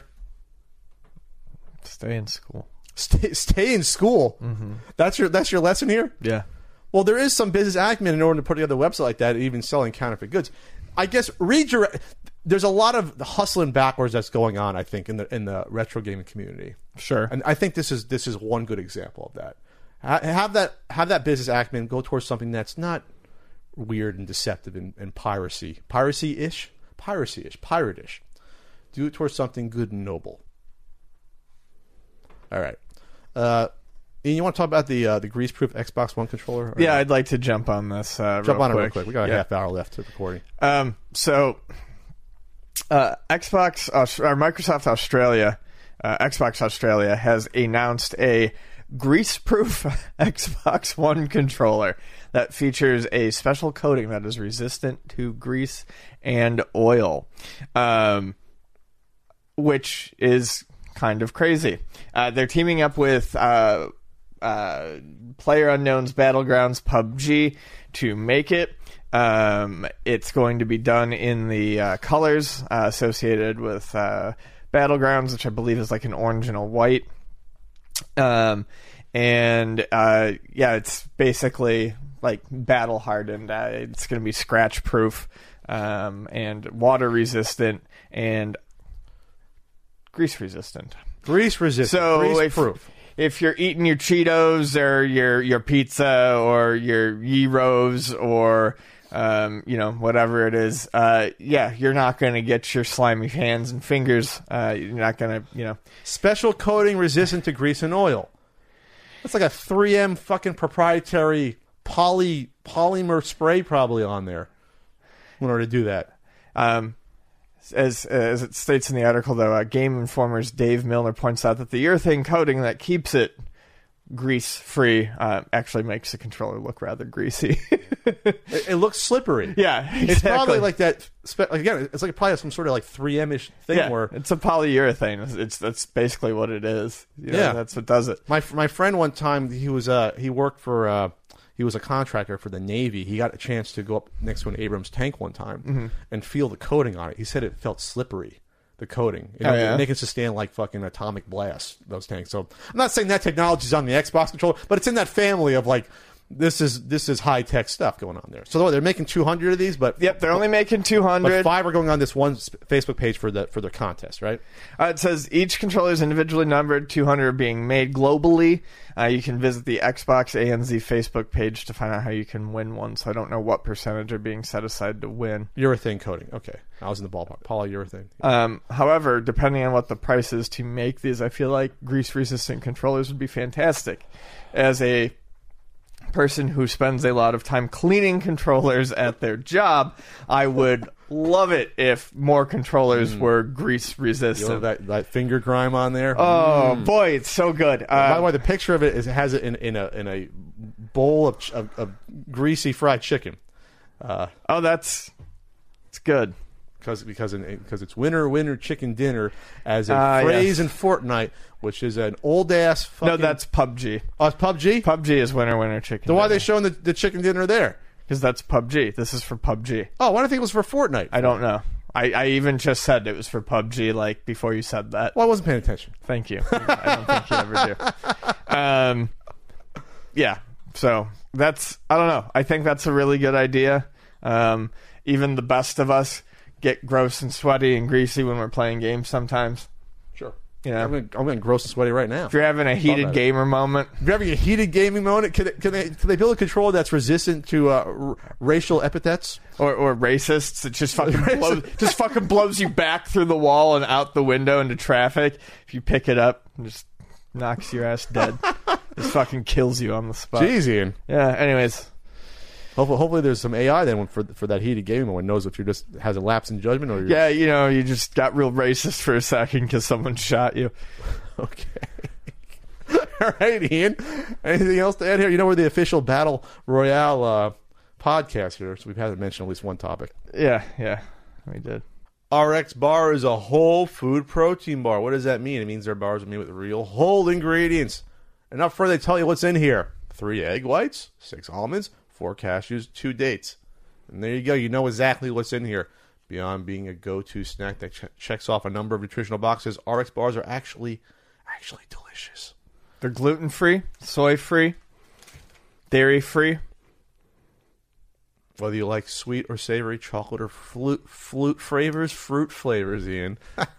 There's definitely an RX bar for you. Let's see. We got uh, chocolate sea salt. I've had that one. I've Peanut had peanut butter butter. chocolate. That's tasty. You have the mixed berry in your hand. Mixed berry. I've had blueberry. coconut chocolate. It's all good. They're good for breakfast on the go, snack at the office, throw one in your bag uh, when you're going out for for a ride or a hike or the airplane. Pre post workout snack. Egg white protein Ian, stands out as a source of protein that is easy for your body to absorb. Brings in like the the rays of the sun. It just gets right in there. 14 flavors. 14. There's mango pineapple, the ones we mentioned. There's berries, chocolate sea salt, mint chocolate, peanut butter Mint chocolate. coffee chocolate. You want that little kick? Yeah. You go for that one. Right now, RX Bar also has a RX nut butter, which contains a few simple and similar ingredients like egg whites, fruits, and nuts. Each single serve packet contains delicious creamy nut butter with 9 grams of high quality protein. It's squeezable and spreadable. You got some toast, you got a bagel, you got a good old waffle pancake. It's good for you. You can pair it with pretzels, even or rice cakes. Right now, we have a special offer. Special offer for these yummy bars, and we've had them. They're delicious.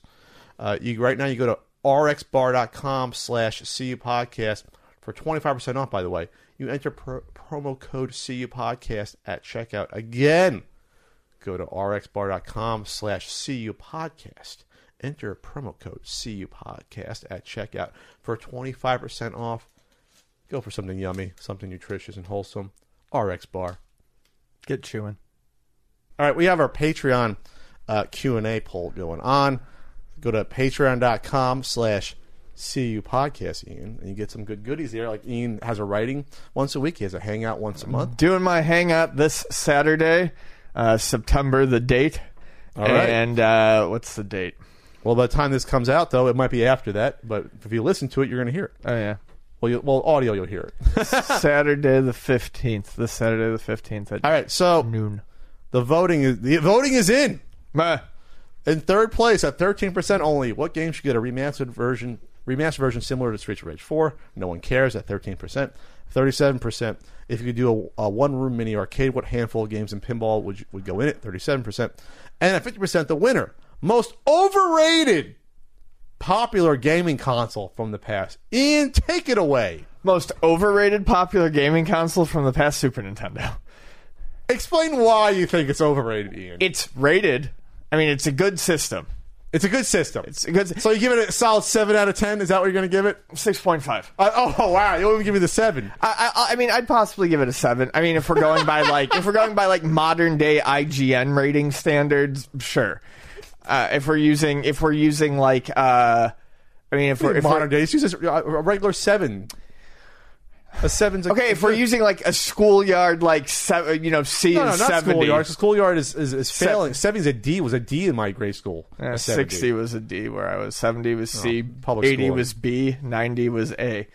Uh, sure, fine. They they they know seven out of ten. Um, no, it's a fine system. It's I like action and platformer more than most anything, And I gotta bring up the list of games now. Okay, go on. Genesis has a lot of that. The Super Nintendo's standout titles are RPGs, um, and that's that was great for me back then. But I don't have the time so much now to Right, go so back and play all these no- classic RPGs. So give me examples of like five Genesis games that there's not a, a comparable one on on the Super Nintendo. Um, you got to back this up. People are going to come for your head. You got to back it up. I'm just saying that Genesis in general has more games like And the libraries are comparably the same size, like 700 Genesis, 800 Super Nintendo, something like that. Or s- something. They're, they're roughly the same size. I uh, when I look at like the Genesis library, I can find stuff like um, Ristar, Toe Jam and Earl, um, the Mickey Mouse games that I like, the Castle of Illusion and World of Illusion. the haunting. Um, well, that's an interesting one. I like the Diz. I like the Aladdin better on the Genesis. Um, better version of RoboCop versus Terminator. Uh, the um, Rocket Knight Adventures One, which isn't on Super Nintendo. Um, the Streets of Rage series, which I like better than what's on there. The Sonic the Hedgehog games. Uh, basically, and then and then you've got your your shooters in general, your Truxton, your Musha. I mean that sort of thing. It's just Well, there's, shoot, there's shooters on Super, but they don't, they're not. They're like, not as great. caliber. Eh, you can get, right. you can get It's not the same caliber, just you can like- get UN Squadron. You can get stuff like that. Yes, but not as many, not the same caliber to me. Also, Strider. It's a more arcade focused machine. Sega has always been a more arcade focused company. except for the arcade ports of stuff like Mortal Kombat 2, which is a hell of a lot better in Super Nintendo. Sure. Street Fighter 2 is a hell of a lot better in Super Nintendo. So the fighting games on the Genesis, I would say, are not close to the Super. Overall, it's just where my taste lies. Sure, I'm just Super saying Nin- though. yeah. Super Uh, Nintendo's a sports games system. though. Sports games Genesis has the edge. NHL '94 on the Genesis is better than is the probably the best. Not that the Super Nintendo games, time. not that the NHL uh, Super Nintendo games are trash. They're just not as good as the Genesis. Yeah, They're just not as they don't feel as right. Things like that. But you have Tecmo Super Bowl. Oh, it's on both systems. That's right. But uh, you're, you're gonna maybe defend stuff like Mega Man X series. You're gonna maybe defend that. I didn't say it's bad. I just said it's You gonna maybe overrated. defend that. Jesus. No, this is the thing. Overrated does not mean bad. Overrated means overrated. And I like the Super Nintendo. I think it gets blown too hard. NBA Hang Time was awesome on the Super Nintendo. That's it, it's close to not well. The arcade is toned down. N64 one's the arcade, but that's a good one. Um, there was a lot of weird stuff on the Super Nintendo that didn't show up on the Genesis. You, you had games that some were bad, some were good. Some were bad, like Baby's Kids, like weird licenses. Time Trax is actually better than average, according to a certain Super Nintendo guidebook that's coming out. So they, they took like there's some weird licensing that happened. I, that, I think companies saw Super Nintendo still as like the family system and went to them, and never bothered with the Genesis. Yeah, there's some Viacom stuff that never came out on the Genesis, like Rocko's Modern Life never came out on the Genesis. But you're right. It is a console where I think, uh, and I said this in my haunting Pat Names point review. Genesis took more chances on stuff. Um, there was definitely games that would never, like the haunting, would never have come out in the Super Nintendo. It was just too bizarre, too adult, too weird, too gory in places that that would not have come out. You get the Genesis Ghostbusters. You get That's right. I mean, you just get Altered Beast. Like I said, you get a lot more action arcade platform Twitch type game experiences that when you really sit down and look at the Super Nintendo library as compared to Genesis or even the original Nintendo. And I think if if I think if if someone were to come at me for that and I say, well, no, just compare the number of those games from the NES to the Super, and that's kind of where that happened for me as a kid as I became a bigger fan of the Genesis. You saw that there was a shift kind of in their in their focus on what type of games, at least, especially Nintendo, even as a first party. Um, you you went to these longer, more story focused games, and Genesis still had a lot of the pick up and play fast action stuff. All right. Uh, jeez, my, the most overrated, popular gaming console. Oof, that's tougher for me because I don't think NES is overrated. I don't think the Super is. Genesis, I think, is rated right where it should be. Um, man, that's a tough one. Um, I always want to say N64, but I don't know if it's. I, I feel like it's um, getting to the point that's where too it's- easy to say. Though I mean, okay, I I used to want to say, but is a GameCube overrated or rated properly? The GameCube seems to be rated properly. I don't think I don't I think it, the the reason why I, I would almost say N64 now is it's getting to the point where a lot of people in the store talk it up real big because it's that sweet spot for people who grew up with it. Yeah, I, yeah, okay. You know, it is the N64. I was going to say Neo Geo. I think it's a little bit overrated. It is. but that's not. A, wasn't popular. N64 is overrated. Um, and, and yes, we're at the point now. Like uh, Normal Boots is doing the, doing like their tournament of champions right now for Super Nintendo games. So like the 16. I saw Pokemon Snap should win, but it, it didn't. But here's the point, though. Once you get past like their list in the tournament, there's not a huge hell of a lot more you need to play on that system. Sure. Like you're pretty much you get to like 20 games on the N64, you're pretty much set. And I've always maintained that you're pretty set. They didn't put snowboard kids in. Well, you take, join normal boots, Ian. You can get into the debate with Gerard and, and, Jared and all of them. But um, when you look at that N64 game list, you're not really seeing a bunch of games that people are clamoring for remakes or remasterings of. You're not really have a lot of franchises that, that are still alive to this day that are like, oh yeah, I remember that fond. Uh, give me an example here, Ian, or show me one that um, I don't know, Chopper Attack. Do people say, "I come to the store and say I want to copy a Chopper Attack"? People do, and when they do, I look at it and go, "This I, I've never once been excited about even thinking about trying this game or looking into it." But you know, it's probably one that they had growing up, and they're like, "Oh, I'll take that." um, Mike Piazza's Strike Zone. So even so, even the sports games are sort of were like one offs. They weren't like. I can probably tell you on three fingers how many copies of Mike Piazza's Strike Zone I've sold. was it a good game? Maybe. Who knows? Uh, you you do have like this sort of like ones that are kind of still remembered like uh, Mystical Ninja uh, on on the system, but for the most part, the N64 was a weird hybrid sports and racing system with a, a good um, uh, good first party games and, and, and a handful of like third party games. I mean, that's basically what the system was. Yeah. When you get down to it, I mean, half the system is racing and sports games. It really is. Yeah, for two Nintendo fanboys, we both did just call out Nintendo systems is overrated. Uh, that is true. Yeah, we did. Well, I, I would argue that I think mine is a little more of a slam dunk versus uh, the Super Nintendo. But, you know, there it is N64 and Super Nintendo. But, uh, well, I, I- I think Super Nintendo is fine, personally. Enough to do with God. It has to be rated a lot to be overrated to some. That that is true. It has to be highly rated to be over overrated. That is true. It can't be lowly rated to be overrated. yeah. All right. Uh, someone's coming to the store to to get. Uh, uh, let's see. They're going to come in and get Indy Racing 2000 soon. All right. All right. I got some Q and A time on the CU podcast. Uh, this is from at the real Cheetah. Have you or Ian ever questioned why you collect? Perhaps a little burnt or frustrated. How did you get over it? Congrats on all your recent milestones. Been watching about six years. Say hey to Frank. Um, yeah, I've, I've definitely burnt out on collecting before, um, a, a few times, and uh, what was the first part of that question? There was a- Question why you collect? Or are you a little burnt out? Oh, why? Um, why? I don't know. I, I like to. To me, there's a little bit of obsessive compulsiveness to it. Um, I did therapy for like two years. That got me through a lot of my, over my obsessive compulsiveness. But there's So still led you to the infamous Caltron deal? Was, No. it, was it a lot of therapy? no. Um, but there was there is still part of me that likes to have like a little collection or a little set of things, and I like to think of it as a I don't know, like an insurance policy against boredom sometime in the future. Even though when I get bored uh, now, I can't settle on deciding on anything to do. Uh, when I've burnt out on collecting, the the two ways I got around it, the first time was to really look at my collection and decide, holy shit, the reason I'm burnt out on is because I have too much stuff and I don't need half of this. So um, I slashed my collection in a huge way. Um, biggest thing was getting rid of almost all of my NES stuff, and it felt great. And I didn't feel bad about buying games for the stuff that I was still interested in, like PC Engine.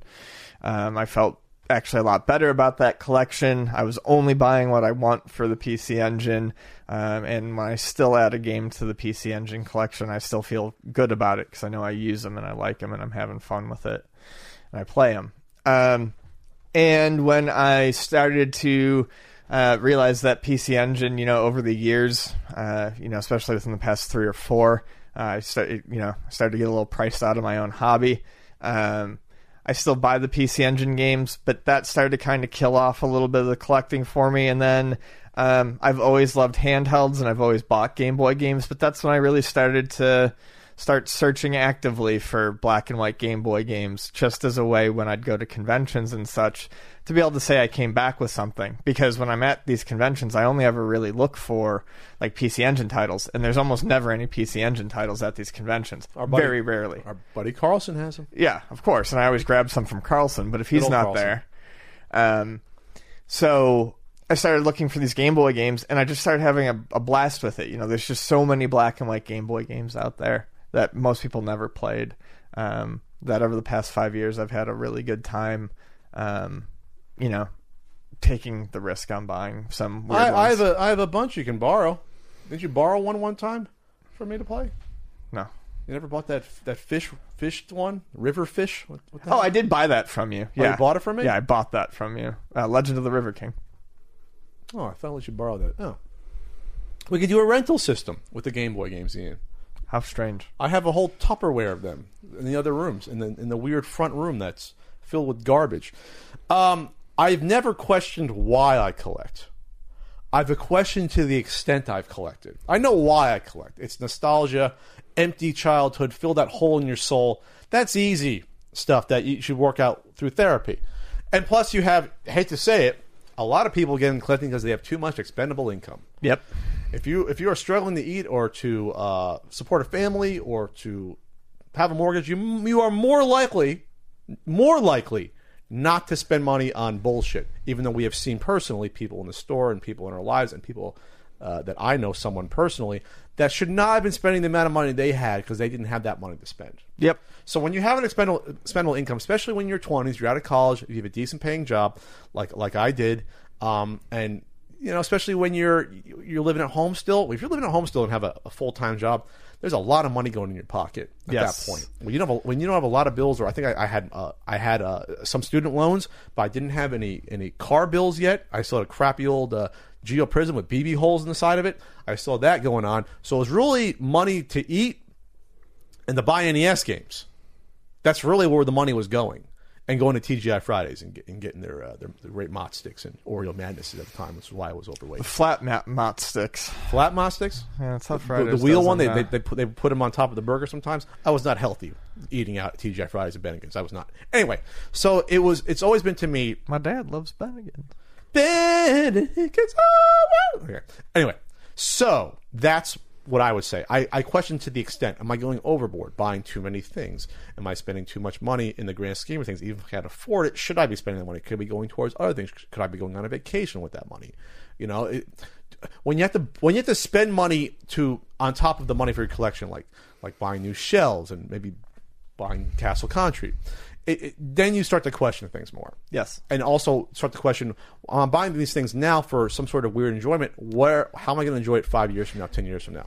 That's also uh, that was that's also when I know I'm kind of getting to another breaking point where I need to stop a collection, uh, get rid of a collection, or you know just uh, call it quits on something. Sure. Or or start consuming some of those things and then passing them on is when I'm like, okay, this has gone from this is for a rainy day or a rainy week uh, to yeah. when am I going to have four rainy years? Yeah, I, I'm still looking at the day when I uh, get a U-Haul and bring half my collection to Luna Video Games, two locations in El Cajon and in Chula Vista. Vista. So that that will happen at, at some point, probably next year once I'm more settled. I'm going to say, okay, let's really pare this down. Let's get rid of half of the Genesis games, half of the N64 games, most of them because there's only ten games you need. You know, half of the overrated Super Nintendo games. All right, next question. This will have to be my last. Uh, I gotta. That takes them, for, it takes them forever to get uh, here. Keeping up gaming. What's the one thing you miss the most about classic gaming that you wish would return? I, for one, miss instruction manuals. I'm gonna fucking go with instruction manuals. actually, um, and I'll, I'll tell you why. I saw this uh, question and it, uh, it, it, it, it, it, it, it homed in on me like a fucking laser. Um, so, a, I, I, I just I love instruction manuals. Um, uh, ones that I really like. There's uh, the Nightmare of Druaga for the PS2 has a great one, full color, lots of cute little chibi art. You know, the characters drawn in there. Um, you know, like Gil, the main character, and it's like little cartoons of him, and they're like showing you how you can move around the map screen and all that. Um, I love old manuals that have like the hand drawn art. It, it's cute. It looks fun, especially like in the old NES and Super Nintendo manuals where getting screenshots and stuff like that wasn't a perfect science, and it was sometimes just obviously pictures of a TV, or um, you know, instead like the the monsters were literal like rough sketches. Oh, of the artwork! I love the was- artwork in NES manuals. Yeah, yeah. Because half the time it's like they hired someone just from the office that, all right, Yeah. we need some picture that kind of looks like him, and sometimes they look nothing like him. Right. I- do your best job at a moblin. Okay, fine. Okay, sure, here you and go. then, you know, the, the names underneath the monsters and such. I love that stuff. And there were some companies that were, you know, still putting in that effort in the PS2 and even a few in the, you know, 360 and PS3 and Wii days. Um, but now it's, you know, it seems like uh, unless it's a special edition or something that Limited Run does, um, a special and a limited. I think that's a that's a two a two for. Um, you don't see a, ma- a manual. Uh, Vani has been interested in playing Monster Hunter on the Switch. She really enjoyed watching Monster Hunter World uh, when I was playing that. She likes all the characters. Um, she's always been interested in the game, um, and she loves the Switch. So you know, she's like, okay, I think I'm to get this one. So I I picked it up. I love Monster Hunter, and I'm thinking I, I tried the demo just to um, show her what it was, and the demo lets you try out like six fighting styles. And I realized going into the demo, oh right, there's no tutorial. There's just nothing. They don't show you. They don't tell you what any of the buttons are. Monster Hunter is notoriously difficult to get into. Like they don't hold your hand for any of it. Um, World made it a bit easier. So I I go and I grab my physical copy later, and I'm just like, I know there's no manual, but why? It, it, some game, I, I know that most games stopped needing manuals because of hand holding tutorials, Uh-huh. and that's why most of them don't need it. But there is still a need for a manual. There's nothing like Well, having reference. a paper Yeah, a reference, reference guide. fighting games, Fighting games.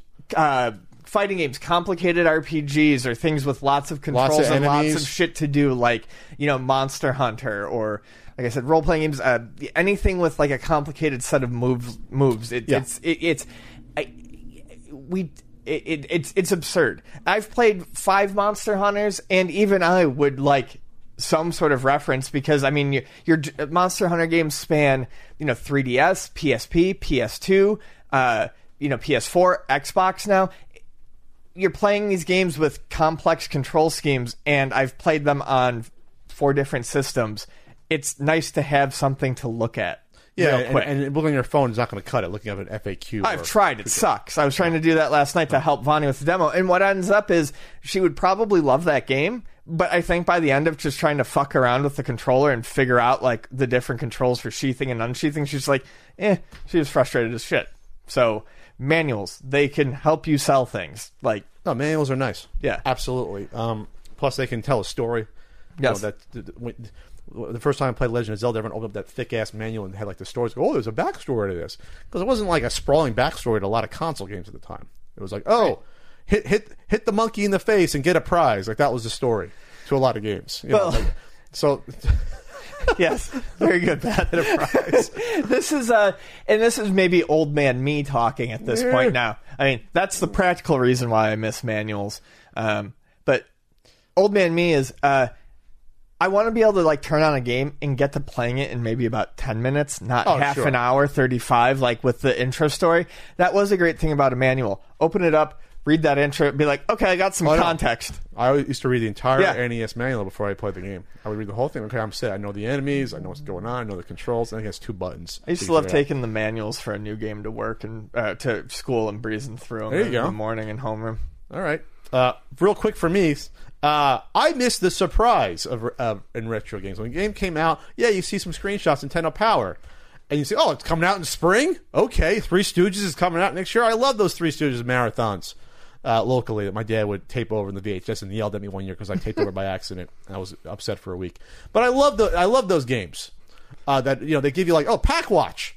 Oh, this game's coming out, and, and, and you know, and Sega Visions or Turbo Plays. Oh, Legendary Axe is coming out next year or whatever. Uh, Legendary. So nowadays, you, you have not just you know an announcement of the game two years before it comes out, or five when it comes to like the new fucking Elder Scrolls game. It's like oh, this game's in development. You'll see it in thirty years. But until that time, you're going to have various character trailers and gameplay trailers and announcements. You're going to uh, have a be- open beta where anyone can play it and know what the gameplay is exactly like. Then you're going to have um, uh, the E3, you can play it at E3. Then you're going to have IGN be able to play it early. So you're going to have all this, you know the game. And then, like when Spider Man came out, it's like, oh, here's the first 20 minutes of the game before the game's out. I can't stand that. The that. first 20 minutes of the game before it's out. Do you imagine when a Super Nintendo game come out and Nintendo said, here's the first 20 minutes of Super Mario World? Like, do you imagine that? It would have ruined it for you. Yeah. There's no surprise anymore. The magic is fucking gone. And that's old man Pat. We don't need to see the first hour of a game. And that goes to Nintendo too. Here's the first hour of Breath of the Wild or whatever. Like we don't need to see that Yeah, much. they of were it. doing that with Mario, and for whatever reason, with those sorts of games, it feels even more dirty. more dirty. It's like no, I, I want to. I, I want the. I don't want to be able to see the first boss of the game before Yeah. I get there. You know, I don't want to see that. I don't want to. I want to discover myself. That's part of the experience of video games. I got. discovering. I was angry when Nintendo. That's the adventure. When Nintendo told every like they, I can't believe Nintendo blew the whole "you turn into a T Rex" thing. It was Oh. like just let that be everyone's surprise.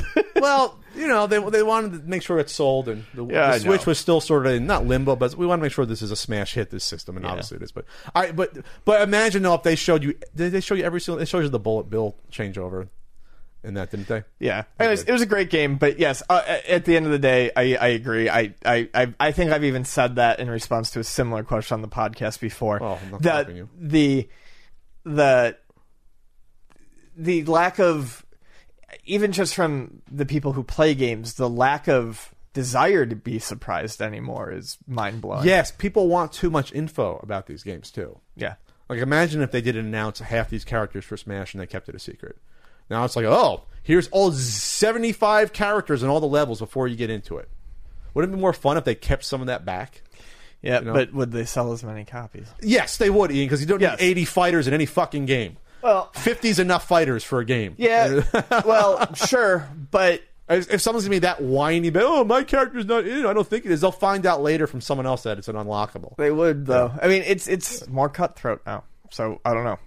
Maybe people would want that, that's and- that Smash thing's fucking weird. The whole thing is weird. By the way, there's so many weird fandoms mixed up into Smash Nintendo fans and enemies are weird. and enemies. Nintendo. Are you, are you you're an enemy now for not liking Super Nintendo? I'm an enemy for not liking N64. But we're fanboys. Anyway, is that it? I- That's it. I, I got rid of a, a, a, a topic because Ian has to call his lift. He should probably do it now while I'm talking to you. Uh, Ian's going to do a Google Hangout this weekend on the was it the 16th? Saturday the something the So, fifteenth. and I'll be at I'll be at uh, a video game con in New Jersey, my home state. I'll get some pork roll because that's healthy. I'll do that. Um, and Say hi to Rocco. Hi Rocco. Rocco. We- Say hi to Antoinette. hi Rocco, Antoinette. Rocco came up to me at the booth uh, in Hartford. Came up to me and said, "Hey, Rocco, the biggest wet woolly of my life right in that year." Oh, he's like- a it's like, he's a good boy. You gotta buy me dinner first before you do that next time, buddy. He's such a good guy. Yeah, he's, he's, he loves me. Uh, and, and you'll miss out the sushi sushi village we're going to be at. Yeah, sushi that's the best one. But I won't see Norm this year there. But I just saw him. Norm, Norm's a good guy. You Yeah. might see the CFOS guys.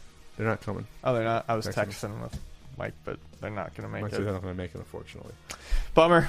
Bummer, right. you, can't, black out again this year. I was I was with it. With it. Yeah. I remember it. We had a good time. Um, other than that, uh, check us out Twitch. We have our Twitch channels going. It's Pixel Sickle. right? PXL S I C L E. Country code for myself. I'm hosting Ian on there. I think he's right above or below Bob Ross. So he's, Woo! he's in the Bob Ross mix there. Either, either you see Ian or Bob Ross, one or the other. Yay. You're going to see there. And uh, yeah, that's it. And uh, we'll see you in a couple of weeks.